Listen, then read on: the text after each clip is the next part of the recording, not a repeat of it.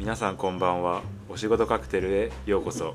このチャンネルはいろいろなお仕事をしている公務員を迎えてさまざまなお話を聞きそれをカクテルのように味わい楽しんじゃおうというポッドキャストです。このチャンネルは岡山県庁の関とよ岡山市役所の流れをがお送りします。よますというころしくお願いします。とでよろしくお願いします。県庁の安藤さんを招いての第4 4回回となりますが、はい、なんかいろいろね各職場職場でちょっと変えて変えてきて出るみますねたいな話をね、はい。聞いておりますでその教育財務がえ2年。2年。それ2年。そこ2年。その後は？その後はえっ、と県庁の保健福祉課のの今度また経理に行って、まあ、経理から経理になるほど。それもまあ財務系というか財務系。まさに財務系。まああの何すんの？いや私も聞いて。財務系って要はあの各えむむしろ市役所ってどうしてるの？支出は各各担当がするでしょ？当がそうそう。それの領収請求書来てそれのチェックをする。あ市役所で会計課っていう会計課は会計課。はお金を最後払う時のチェックをするんだけどその部内の予算とかあルールに沿っているかっていうのをチェックするのが一応主管化機能っていうのがあの部局ごとにあってそうそこを全部通ってチェックするっていうのをやってて。ああじゃあねえっ、と各支払いもそこを一回通る通ります。あ時間かかんないかかりますね。かかるのかな？会計はむしろ本当にもう会計上の最後の審査しかしないかまあまらあなるほどじゃあそれを両方やってる。あとは予算あとは予算。ああはいはい。はいその予算も多分その市役所とかだとうん。それぞれの担当課が直接財政に要求するんでしょ？そううん。であの主管化制度っていう部局ごとに代表するのを持ってるから一旦部の予算はそこで全部集約うんをまとめてするっていうふうな仕組みがあってなるほどなるほど枠予算制度ってあだからそのえ部局に一回作るってこと？局に作るみたいな。そうだからいわばまあ、かんあの聞いてる人々がみんなあの市公務員だと思って、そはいはい。の岡山県ってずっと枠予算制度っていう仕組みを取ってて、はい。だからいわばあのよくそれに一方で枠予算制度っていうのといわゆる一見査定っていうのがあって例えばそれぞれの担当課が財政に要求する予算を、うん。でそしたらそれぞれ財政がその事をいるいらないでうん。査定するっていうのが一見査定だけどいわばこの年の予算編成はあー前年度比これぐらいで要求してくださいっていうのをうん。まず部に全部放り投げちゃう。なるほどね。シーリングとかそうそうそうシーリングまあシーリングはまあ天井として落ちる方だけど例えば前年度何何パーアップとかまあまあそれはそれぞれ決められてたけどそれを部ごとに枠で示されるからあ部内でそれをヒアリングしてあ調整すやりくりがるできるへーよく言えばやりくりができる。そうだから執行の時にもやりくりができる。なるほど。だから予算がないから執行できないじゃなくて予算がないんだけどどういうふうにしたらできるかっていう部分をあそうなんだ。まあいわば流動性があるようにしてるし、まあ、例えば部内であるからこう要求し合戦というかうんそうね。枠があるからまあこれをやりたいんだったらどこはどう減らすかみたいな感じになるっていうする部の中であの課ごとにこう要求をしてその主管課がが結構こ機能を持っあそうですね。だから強いんですよ。なるほどなる主ほど。経理班それちょっという。のはと面白そうそれは面白そう。その制度の方が良いと安藤さん的には思われる感じですか？え今もそう？今もそう。ずっとそう。あずっとそう。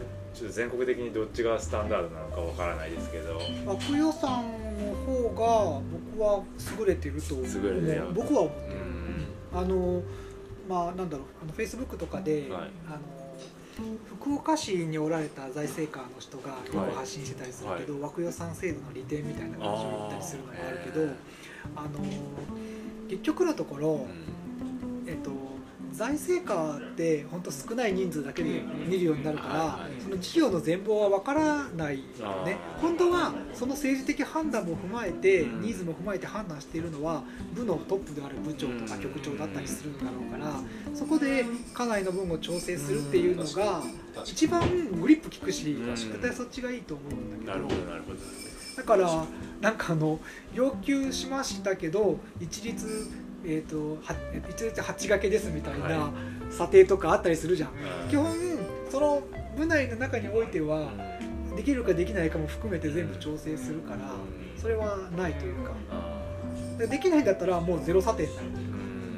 この要求したけど5掛けでされてからこれじゃ事業できませんみたいなのは基本要求前までに全部調整されてるからないっていうのが悪予算のビーバーツリーの取り組んでありがとうございます。あごめんなさい。ノンアルコールああソルクバーラムとグレープ。フルーツありがとうございます。ありがとうございます。グレープあ美味しいこ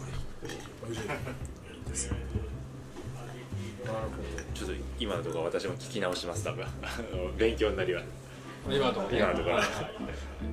そのなんだ。カンパニー制みたい。なそうそうごとに。うんこれ岡山市はそうなってないの？枠じゃないの？枠じゃない。それってでも要求するとどうなるの？すっごいまあ、その財政課の担当と、うん。このうちの局担その担当者の人はん。局多分2つか3つうん。持っているので、うん。まあ、その人と折衝していく。あ各課が。課課ごとの時間を取ってやっていくので、まあ、その人は23局の何十かの話を全部聞きそれを上司に報告してっていう。で財政課が査定をしていく、その査定はどうやってやるの？まああの一件一件事業ごとに説明をしてやっていくから。でも当然予算の編成上の頭はあるじゃん。うんうんうんその辺はそのじゃあ最後財政で最後どうややって査定するんだろうと思って。最後はどうしてるのかな。いやそれこそ分かんないけどまああのバクッと減らされるゼロ査定って結構お多いかもしれないですよね。もしかしたら。ゼロ査定はないんじゃない？ないですかね。いやまああるよあって復活要求したりとか復活要求してもダメだったりとか、まああるけどまああのそうね。そのルーだからなのかそのせ制度上なのかわからないけどなんでこんな減らし方すんの？みたいな。査定がこう来ることが細かくてあまり本質的でないねっていうことを思うことはある。ある、うん。まあ、そそこまで把握できないだろうなっていうのもその一人でうん。複数局を担当しててたらこの一つの事業がどんだけっていう。うん。まあ、ちょっと限界はあるかなっていう、うん。まあ、それよりはその部局っていうかそうです局とか部とかで分かっていく範囲の中でうん。調整する方がいいような気がしだからある意味そのなんだろう財政的な視点を持つ人が各部に絶対はいるっていう状態ですね。だから部の中の部分の部長ですらも課長とかそういうところですらも絶対そこは考慮しないと絶対無理であの、まあ、そういう意味で部内を絶対グリップするようになるっていう時もあり、うん。まあ、でも一方でやっぱり担当レベルだとどうしても予算がいるって付加しちゃう。はいはい実際使えなかったりするんだけどあその部分とかをまあどうあのーあなんだっけこう要求するじゃん、はい。要求してこう余ったりとかするとさこうなんだっけ余った方はチェックされないじゃん。そう。余った方はチェックされなくてみんな付加してくるじゃん。だけどそれをこうなんだろうこう中でこうこうなんだろうちっちゃい社会のちっちゃい社会の中で縛られてるから、はい。あの最終的に執行の中でカバーできたりとかもする。あったりうんこっちがいるってなったらどうにか泳げるそうどうにか。泳げたりとかなるほどなるほど。だからそういう管理うんだったかな。それがそれがさっき言った2これはだから保健福まあどっちかもどっちでもやってるねはい。そう教育財務もやってるしそうそうそうそうあ年復習でもやって。でそっから？そこからえっ、と僕これで僕の入庁の部分で20代が終わろうとしてて、はいーおでそろそろお坊さんのーお 資格を取りにはい資格というか修行に行かないといけないっていうのがあって。ちょっとあのこれまでずっと県庁の中でほぼほぼあの遅い遅かったので。ハードワークですそうそうそう。ちょっと坊さんの修行に行きたいのではい。修行に行かせれるところで移動させてくださいって言って、はあはえっ、と津山の、はい。えー、と振興局に移動させてもらってそこではあの農農業の整備あの農地のその計画課っていうんだけどはい。はいそこで、えーとまあ、補助金だったりとかうん。庶務的な仕事の部分をやってる時のうん。2年目にまあ坊さんの修行に行かせてもらって、休職してってこうん。年休。とあ年休で。でゴールデンウィーク挟んでたからあ実際はそこまで年休は使う？25日か何日か使って。まああらかじめ希望してて。はいはい。ちなみにそれはその修行はどこに？修行は僕日蓮宗なんだけど、えー、と本山の山梨県の身延山っていうところで。あ山梨県にあるそう。へえー。そう。日蓮宗そう。えそれだってその一定期間行くっていうことですか？そう。結界って言ってこう携帯電話とか何もない状態で。ほ入ったら何もない。滝に打たれたりする？えっ、と 滝はなくてあの毎イメージはあり朝ますよね。イメージありますよね。毎朝水はかぶるんだけど。水はかぶるかぶるかぶる。5月？えっ、とだから行き始めたのは4月だからはい。あまあ寒いな。4月の 何時かなえっ、と5時5時半に起きて6時から水かぶるんだった。かなほ確かそうだった。はで6時半から本山の朝のお勤めに行くってそれははた働い これ聞いちゃいけど働くのと修行ってどあどっちがハードなんですか？全然違うタイプ修行はねあの軍隊みたいなもんえわあやっぱりちょうど感じなんだ。そうそうそうそうそう。あの警察の事務職員の人ってうん警察学学校校に行っはいてはあの半年間は事務の人も警察学校に行くんだけどなんかそこの話を聞くとあお坊さんの修行そっくりっていう感じがする。な何時に起きて何してそうそうそう何してそうそう。何して決まってる。修行して。一番大変だったのは時計がないっていうこおとでいわばこう反証時計係がいて、はい。その人だけが先生から言われたあの次の分だからって言ってこう反証鐘を鳴らしてうん。集合するってなるからいつ呼ばれるかみたいなー休憩が休憩としてずっとないような感あはー。なかなか辛いわ。辛いですね。まあ今何時ぐらいかなみたいなのが。じ、うん。わからない。うん。いやた太陽の感じとかあるかもしれませんけど。まあ1週間で声ガラガラ。別人の声みたいな。あやっぱその発生するから。唱える全力で声出してるから。じゃないと蹴飛ばされるし。マジか。やっぱそういう。それが1か月ぐらい。1ヶ月ちょっとかな。は短い方だと思う他州に比べると。あまあそれを皆さん例えば比叡山延暦寺とか高野山とかそうそう。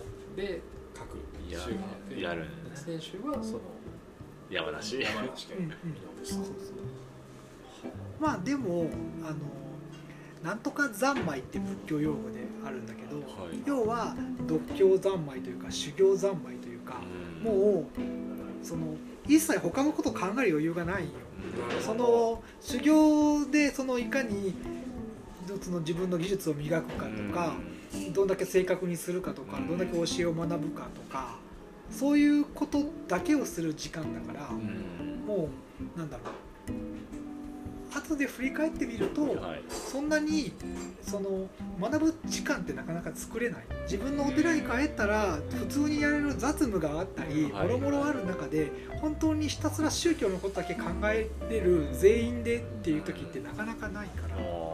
集中講義中の集中講義みたいな、うんうんうんうんうん。なんだっけあのハッカソンみたいな感じで。それがあー。30日続くと思ったら。あー。そうそうなるほど。それだけに全集中楽しい。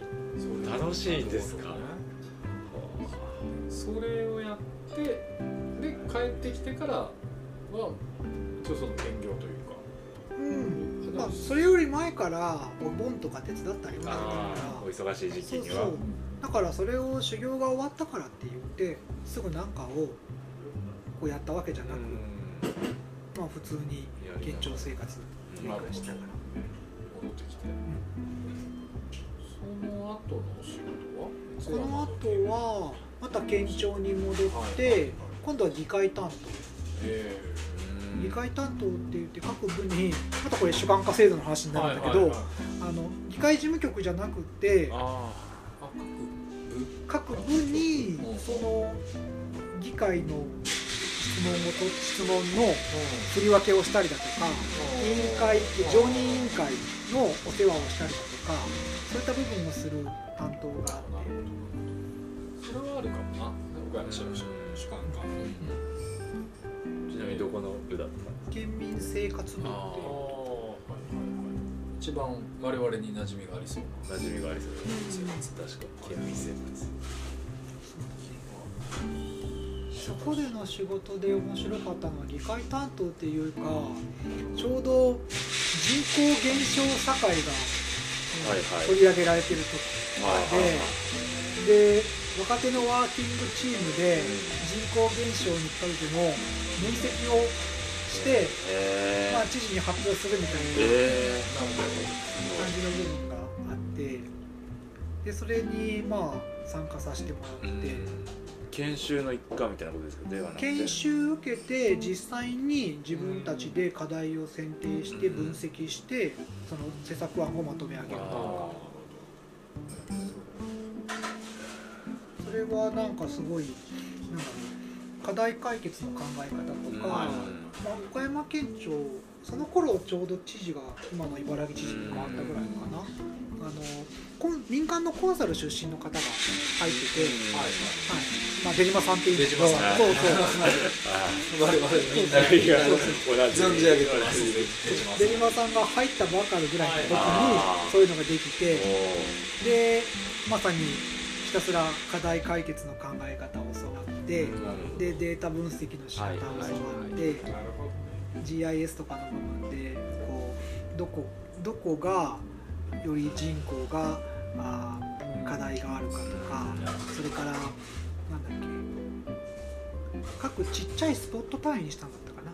スポット単位で見ると増えてるところも減ってるところもあるよ。要は県内で就就職があの集中が進んでるんだよみたいな感じのあを定期分析した部分まあ今にして思えば入庁でこうデータ分析したりだとかそういう部分ってそこで身についたかなっていうようなうん。気はする。出島さん様々かな。なるほど。それは私も共感しますね。関さんもその私も出島さんの研修を受けたことがあるので、はいはい。やってましたね。なるほど。今もやってますし。なるほど面白いですよね。考え方がまあどこまで身につけられてるかわからないですけどやっぱ課題解決に向けての目線が鍛えられる鍛えられたような気がしますね。そんなどこまで理解できてるか分かりませんがとか言って怒られるんじゃない ちゃんと研修受けちゃんと覚えとけば。はい。い。や大大丈夫です。大丈夫です。大大丈夫です。